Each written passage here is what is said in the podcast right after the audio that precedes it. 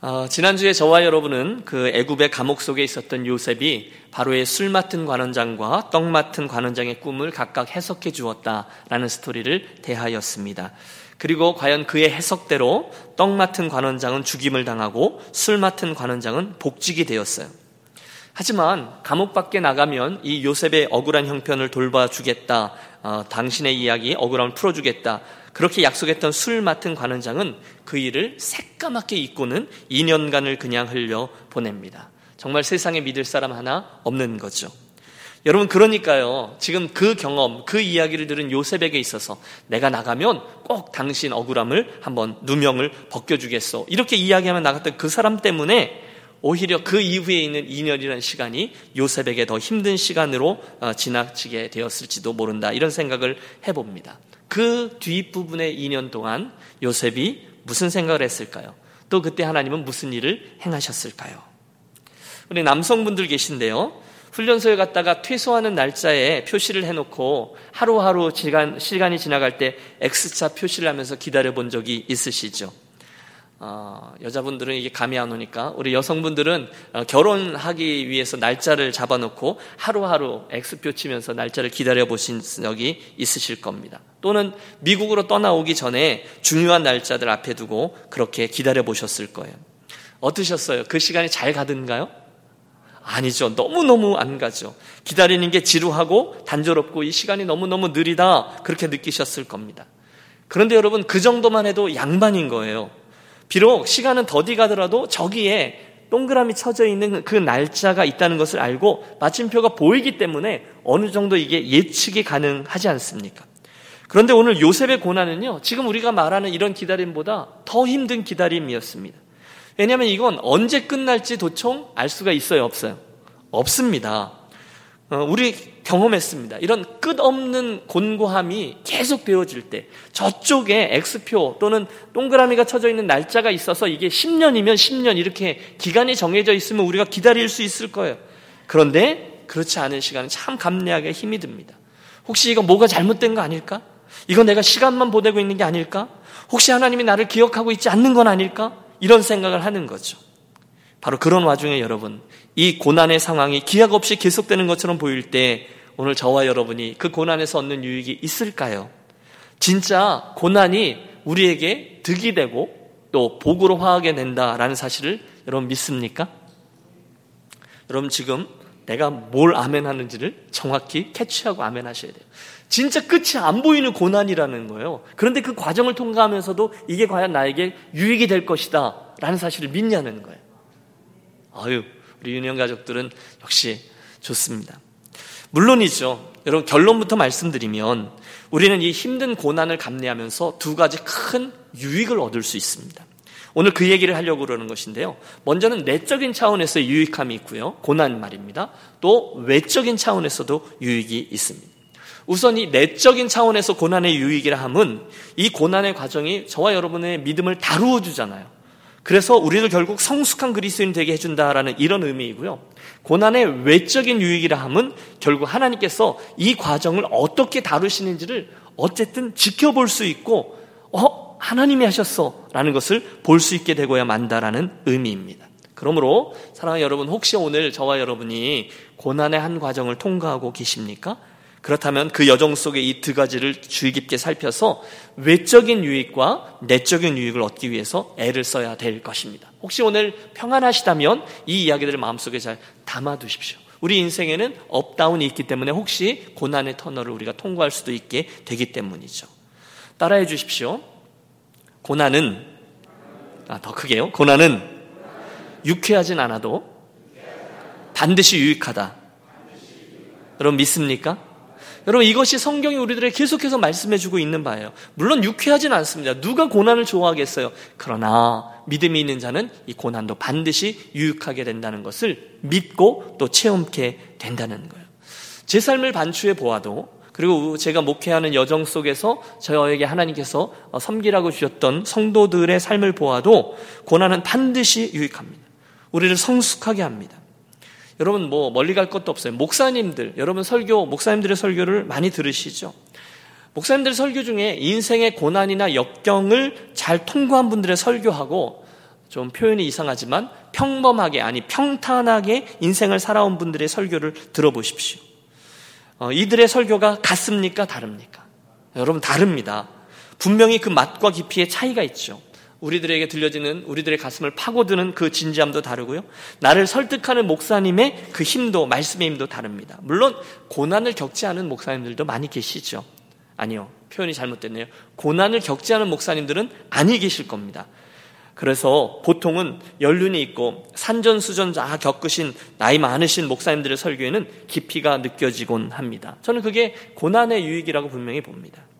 아, 그러면 우리 김신일 목사님의 말씀이 더 깊어지도록 팍팍 내가 그 고난의 깊이를 만들어 드려야 되겠다. 그러지 마시고 그냥 기도해 주십시오. 분명한 건 이겁니다. 성경의 말씀처럼 믿음의 시련은 인내를 만들고 인내는 우리를 온전히 구비하여 결국은 부족함이 없게끔 해 준다는 것입니다. 여러분 우리가 언제 성숙해집니까? 고난을 통과할 때죠. 여러분 고난을 통과하면요 그분들은 대부분 차분해집니다. 여러분 주변에 그런 분 보셨어요? 호떡 뒤집듯이 이렇게 저렇게 했던 사람들도 고난의 과정을 진하게 몇 번 통과하면 삶에 여유가 생깁니다.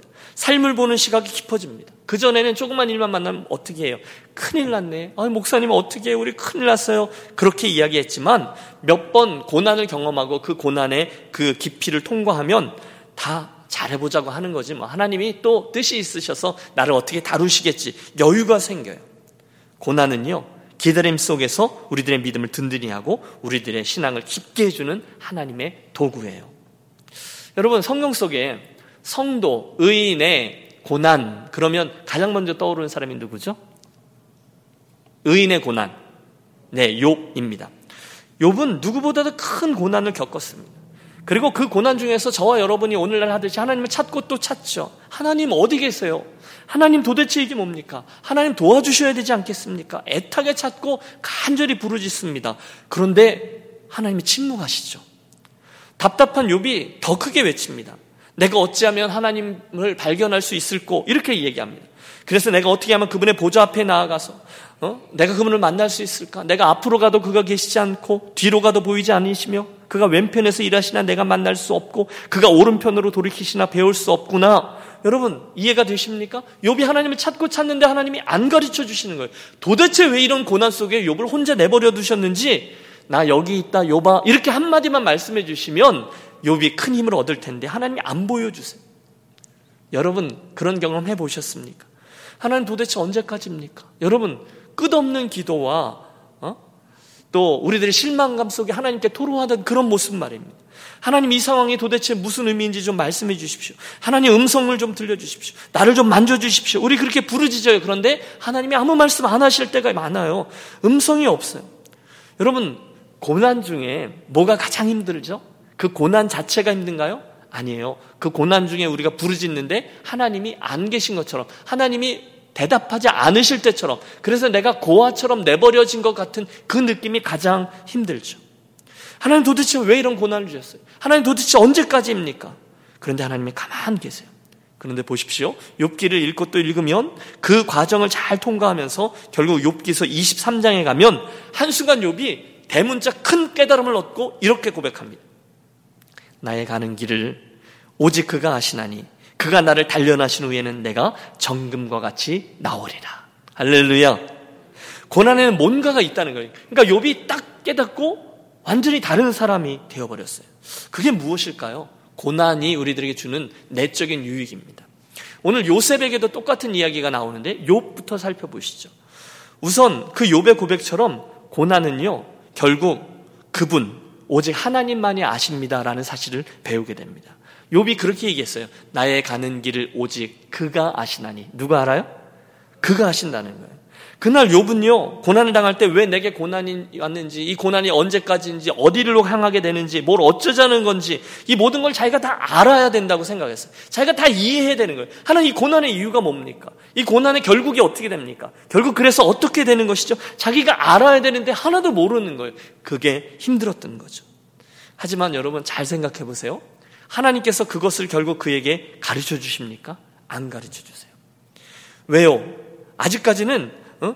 요백에는 결국 그 인생의 주체가 여전히 그 자신이었기 때문에 그래요. 그는 계속 이렇게 말합니다.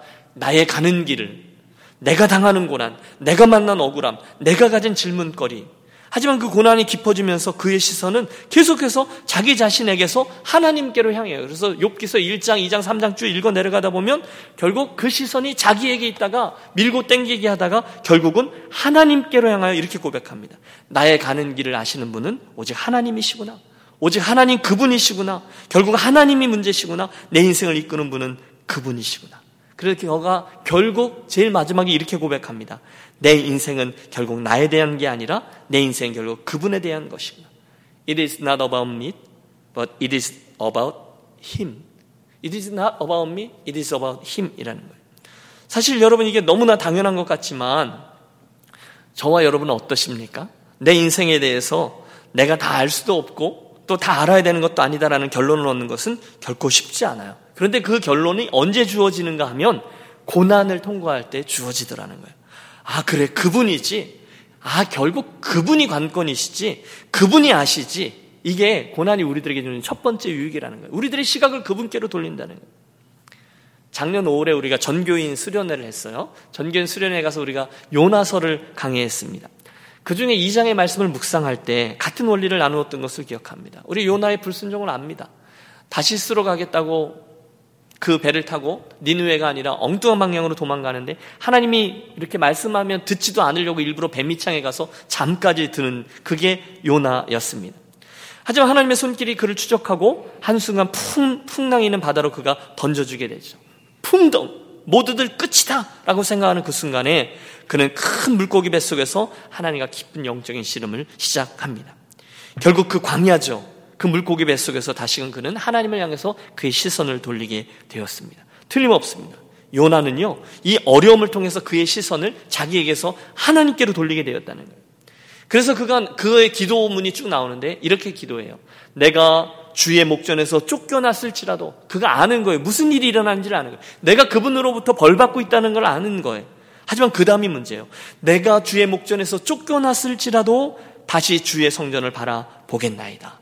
여러분 무슨 말씀을 드리는 건가 하면 이 요나가 그 힘든 고난의 한 상황에서 한 가지 잘한 게 아니라 잘한 게 자기 자신에게 있던 시선을 하나님께로 돌린 거예요. 고난의 과정을 통해서 말입니다. 그래서 결국은 내가 아니라 하나님이 주권자이심을 고백하죠. 그래서 결국 그 기도문은요 제일 마지막에 구원은 여호와께로서 말미암나이다. Salvation comes from the Lord. Salvation은 나에 관한 게 아니라 당신에 관한 것입니다. 하나님뿐입니다. 바로 이런 의미로 바뀌어지게 되었어요. 여러분, 지금 제가 지적하는 첫 번째 고난의 유익이 이해가 되세요? 우리가 고난을 통과하게 되면요. 고난의 그 신비함과 그 어려움과 그 힘듦 때문에 나를 향한 우리들 인생의 시선들이 하나님 그분에게로 돌려지게 된다는 거예요. 그렇게 요나의 시선이 하나님께로 돌려지게 되자, 시각이 바뀌게 되자, 하나님은 더 이상 요나를 고문하실 필요가 없었습니다. 그래서 바로 이어지는 말씀은 이렇게 됩니다. 여호와께서 그 물고기에게 명하심에 요나를 육지에 토하니라. 다시 말하면 더 이상의 고난이 요나에게 필요 없다는 것. 훈련이 끝났다는 것. 여러분, 저와 여러분의 인생에 있는 고난이 언제 끝나는지 아십니까? 그 시각은 물론 전적으로 하나님께 달려있지만 대부분은 저와 여러분이 이 고난의 과정을 통해서 우리들의 시선을 나, 나의 힘듦, 나의 상황에서 하나님 그분에게로 돌릴 때 우리들의 고난이 끝나게 되는 줄로 믿습니다. 나, 나, 나가 하나님, 주님, 아, 하나님, 이렇게 될 때. 이거, 그러므로 저와 여러분이 고난을 당할 때 가장 중요한 이슈는요, 큰일 났네. 이걸 어떻게 하지? 어디 가면 도움을 얻을 수 있지? 에서 하나님 하고 그분에게 주의를 돌릴 때, 바로 그때 고난의 유익이 주어집니다.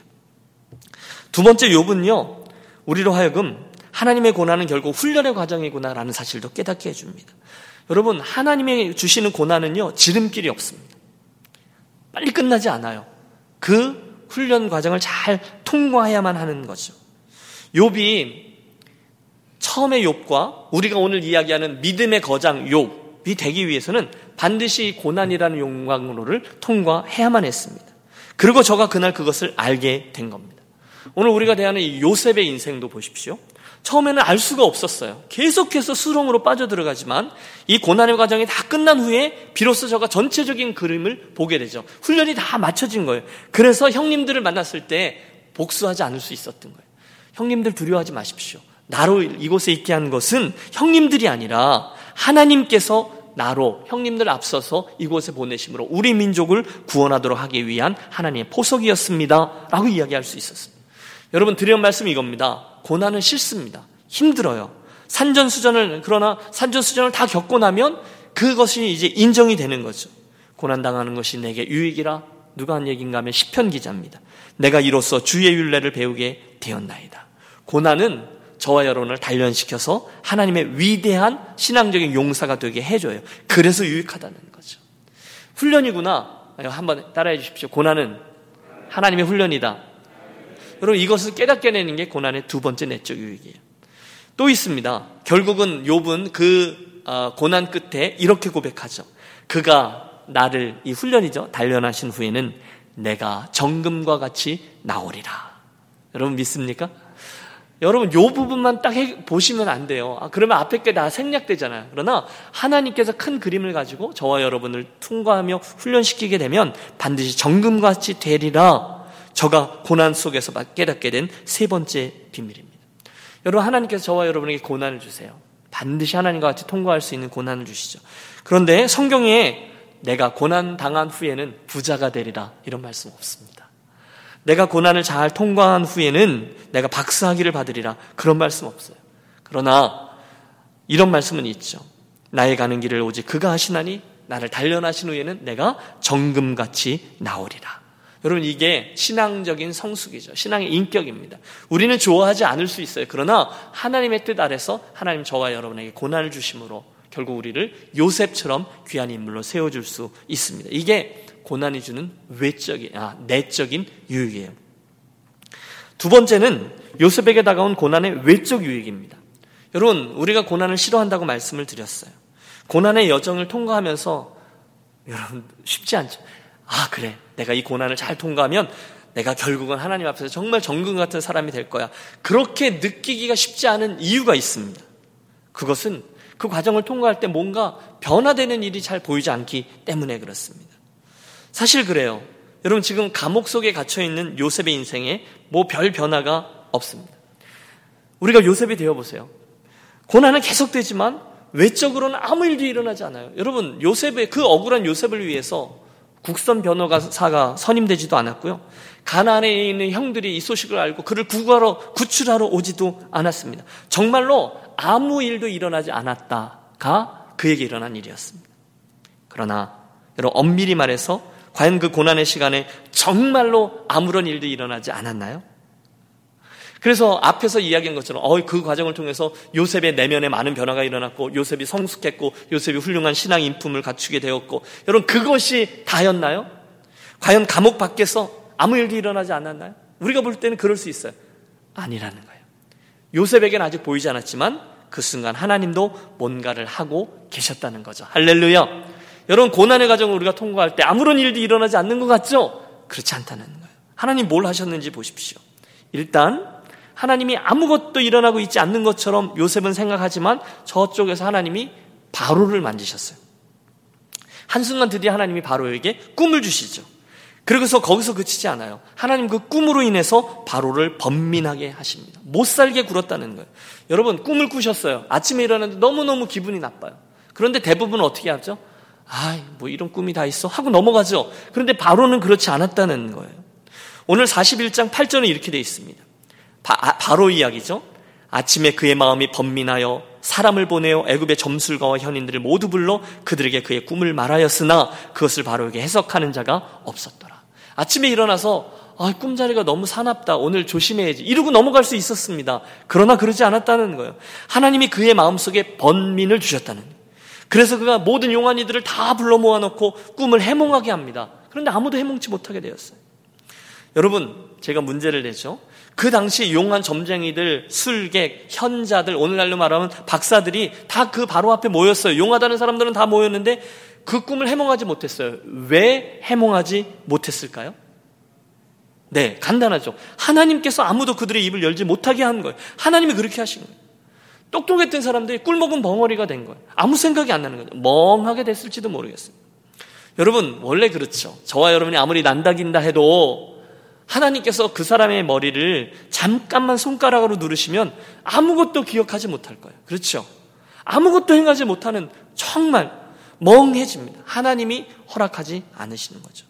여러분, 바로가 멍청하고 둔하기 때문에 이 사람들을 부른 게 아니죠. 바로가 보통 사람이 아니잖아요. 당대의 온 제국을 주무르든 그런 사람이었고 거기에 이르기까지 수많은 교육을 받았던 그런 사람입니다. 그 정도의 리더라면 몇 수 앞을 보는 사람일 거예요. 그러니 꿈만 해석해 주는 게 아니었을 거예요. 꿈을 해석해 주면 그 꿈에 합당한 해결 방법까지 그 결과까지 책임을 져야 되는 거예요. 그러니까 모든 사람들이 두려움 속에서 쉬쉬 하며 아무도 입을 열지 못합니다. 두려움 속에 사로잡혀 있었어요. 여러분, 제가 지적하는 바를 잘 따라해 주십시오. 지금 누가 바로에게 그 꿈을 꾸게 하셨고, 누가 그 술객들로 그 꿈을 해석하지 못하게 한 거죠? 예, 우리 하나님이셨어요. 물론, 중요한 건 이거예요. 감옥 속에 있는 요셉에게 볼 때는 아무 일도 일어나고 있지 않아요. 그렇죠? 그러나 하나님께서는 무슨 일을 하고 계셨다는 거예요. 모든 애굽의 상황들을 만들고 계셨어요. 또 모든 애굽에 있는 술객들에게 당신의 일을 하고 계셨어요. 여러분 이 사실이 굉장히 중요해요. 배, 물고기 뱃속에 있었던 요나 하나님과 그 사흘간 씨름하는 동안에 아무 일도 일어나지 않을 거라고 생각했어요. 하지만 하나님은 이미 그를 니느웨 성이 가장 가까운 육지 가장 가까운 곳에 그 물고기를 이동시켜 놓으셨다는 거예요.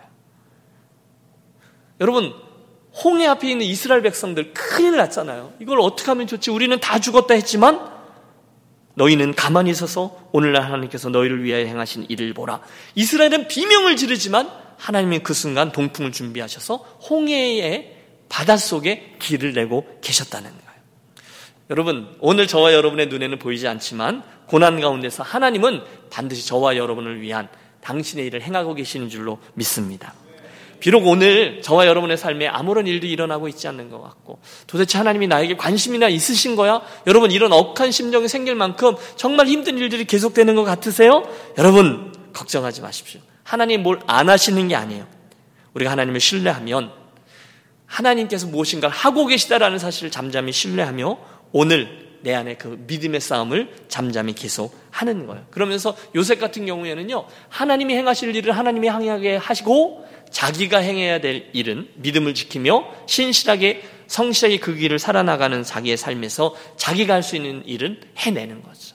그게 겸손이고 그게 인내인 거죠. 사랑 여러분, 분명히 아십시오. 그분이 하나님이시고 저는 사람입니다. 내 인생은 나에 관한 것이 아니라 그분의 것입니다. 그러므로 내가 먼저 설칠 때 사실은 하나님의 계획을, 하나님의 놀라운 계획을 어지럽힐 때가 많이 있습니다. 저와 여러분은 내가 안 하면 큰일 날 것 같고 아무것도 안 될 것 같다라고 생각하지만 사실 내가 나설 때에 그때 하나님께서 잠깐 기다리실 때가 더 많아요. 정작 지혜로운 사람은 그러므로 고난이 왔을 때, 오늘 하나님 침묵하실 때, 하나님께서 무엇인가를 행하고 계시고, 하나님의 약속의 말씀들이 이러이러한 것들이 있었지, 그걸 믿고 의지하면서 겸손하게 나는 내가 해야 될 일을 잠잠히 행하는 사람입니다.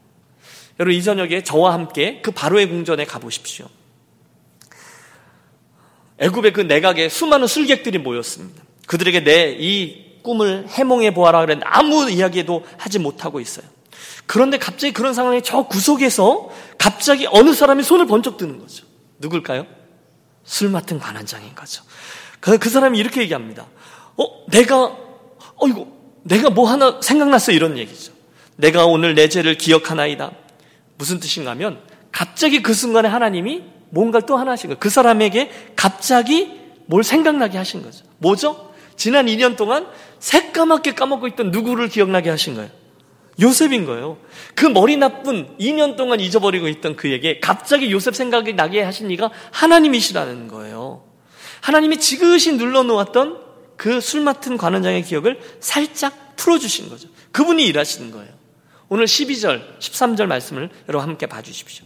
그곳에 친위대장의 종된 히브리 청년이 우리와 함께 있기로 우리가 그에게 말하며 그가 우리의 꿈을 풀되 그 꿈대로 각인에게 해석하였더니 그 해석한 대로 되어 나는 복직되고 그는 매어 달렸나이다. 할렐루야.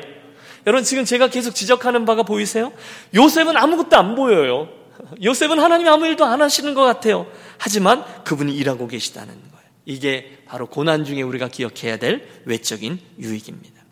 물론 여러분 사단은 끝까지 우리들의 눈을 가려서 하나님께서 행하신 일을 못 보게 할 겁니다. 의심도 있게 할 거고요. 시험거리도 줄 겁니다. 하나님은 너를 사랑하지 않을 거야. 하나님은 너를 기억하지 않아. 하나님은 너의 그 죄 때문에 너에게 그 은혜를 주실 리가 없어. 계속해서 우리들에게 의심하고 송사합니다. 그때 여러분 예레미야 29장 11절의 말씀을 기억하십시오. 나 여호와가 말하노라. 너희를 향한 나의 생각은 내가 안 하니 재앙이 아니라고 평안이요. 너희 장래에 소망을 주려 하는 생각 이니라. 그 하나님이 우리들에게 가지고 계신 소원인 거죠. 정리합니다. 오늘 이 말씀의 주제는 이거죠. 고난을 통해서 주시는 유익함들. 에이, 고난이 고난이죠. 목사님, 고난 당해 보셨어요? 여러분 혹시 이런 억한 감정으로, 억한 심정으로 오늘 질문을 어, 저에게 다시금 던질 분들이 계실지 모르겠어요. 그렇지 않아요. 오늘 말씀을 잘 보십시오. 고난은 세 가지 내적인 유익을 줍니다. 첫째, 저와 여러분의 시선을 나, 나의 이 일에게서 나의 시선을 주님 하나님께로 돌립니다. 결국 그분이 문제지. 둘째, 고난은 우리를 실제적으로 훈련시켜 줍니다. 위대한 신앙의 인물들 가운데 단 한 명도 고난 없이 위대한 신앙의 인물이 된 사람이 없었음을 기억하십시오. 통과할 수 있어요. 그러나 여러분 힘들죠. 불평할 수 있습니다만 우리들의 입술을 조심하십시오. 그 인내의 과정 속에서 하나님 우리로 반드시 터널의 끝에 이르게 해주실 줄로 믿습니다. 훈련이에요. 그리고 세 번째 유익이 우리들의 신앙을 그래서 정금과 같이 만들어 준다는 것이죠. 내적인 유익. 그리고 외적인 유익은 뭐라고요? 우리는 안 보이는 것 같지만 결국은 환경은 안 바뀌는 것 같지만 결국은 하나님 그분께서 일해 주신다는 거예요. 그래서 베드로 사도가 우리에게 말했죠. 그러므로 하나님의 능하신 손 아래서 결, 어? 겸손하라. 때가 되면 너희를 어떻게 하신다고요? 높이시리라. 말씀하셨어요. 아, 그러고 보니 우리가 볼 땐 고난 중에 하나님도 아무 일도 안 하시는 것 같고 또 내 주변에 아무런 변화도 일어나고 있지 않은 것 같지만 실상은 이 고난을 통해서 하나님이 어마어마한 일을 하고 계시는군요. 그러므로 사랑하는 유년 가족 여러분, 고난 앞에서 먼저 내 입술로 범죄하며 그분에게 불평하며 원망하며 이리저리 설치지 않는 저와 여러분이 되시기를 권합니다. 하나님의 때가 되면 하나님께서 일하실 거예요. 그때는 반드시 선합니다. 믿습니까? 여러분 그것을 소망 중에 바라보며 인내하며 고난을 잠잠히 인내하며 걸어가십시오. 비록 지금은 아무것도 보이지 않는 것 같아도 하나님은 이미 바로에게 꿈을 주고 계시고 하나님은 이미 그 사람에게 그 요셉 생각이 나게 하셨던 거예요. 하나님은 전능하신 당신의 손 아래서 저곳에서 기다리고 있는 굉장히 오랜 시간을 저 감옥과 또 종노릇으로 기다리고 있던 요셉을 위해서 하나님께서는 이미 이곳에 7년 반의 풍년과 7년 반의 흉년을 준비하고 계셨어요. 요셉이 볼 때는 하나님 아무 일도 안 하고 계신 것 같지만 하나님은 그 바로의 인장 반지를 요셉을 위해서 준비하고 계셨어요. 또 그 요셉을 위해서 하나님이 세마포도 준비해 놓으셨어요. 금사슬도 준비해 주셨어요. 수레와 총리의 직분과 심지어 그의 아내마저도 준비해 주셨어요. 결국 우리가 얻는 결론은 이거죠. 그 고난은 하나님의 놀라운 축복의 드라마를 담아내는 그릇이었다는 거죠. 한번 따라해 주세요. 고난은 하나님의 축복을 받아내는 그릇입니다. 여러분 믿습니까? 여러분 이 스토리가 저와 여러분의 스토리가 되어지시기를 축원합니다. 이 요셉의 이야기를 통해서 오늘 저와 여러분에게 다가오는 인생의 고난들을 이런 믿음의 눈으로 바라보면 야 고난 속에서 정말 힘든 어? 어, 지난주에 그 이미지 기억하시죠? 그 어, 수목 한계선에 있는 나무가 무릎을 꿇는 나무처럼 비바람 때문에 이렇게 구부러져서 땅바닥에 깔려 자라지만 진짜 명품 바이올린은 그 나무에게서 나온다라고 얘기했죠. 향나무를 아시죠? 향나무는 자기를 찍는 도끼 날에도 향내를 묻힌다고 이야기하죠. 그게 고난의 유익이라는 것이죠. 고난 때 으악 으악 하는 것으로 반응하면 아무런 일도 일어나지 않을 거예요. 그러나 이 고난을 내적인 유익과 외적인 유익 하나님께 행하신 일들을 오늘 이 말씀을 통해 잘 묵상하며 그 시각으로 바라보면 저와 여러분의 믿음은 한 단계 더 정금과 같이 나아지게 될 것입니다. 바로 그렇듯 저와 여러분이 있는 어려움과 하나님의 침묵을 잘 선용하는 우리의 성숙한 유니온의 성도, 유니온의 가족들이 되시기를 주의 이름으로 축원합니다. 우리 함께 기도하시겠습니다. 여러분 몇 주째 우리 고난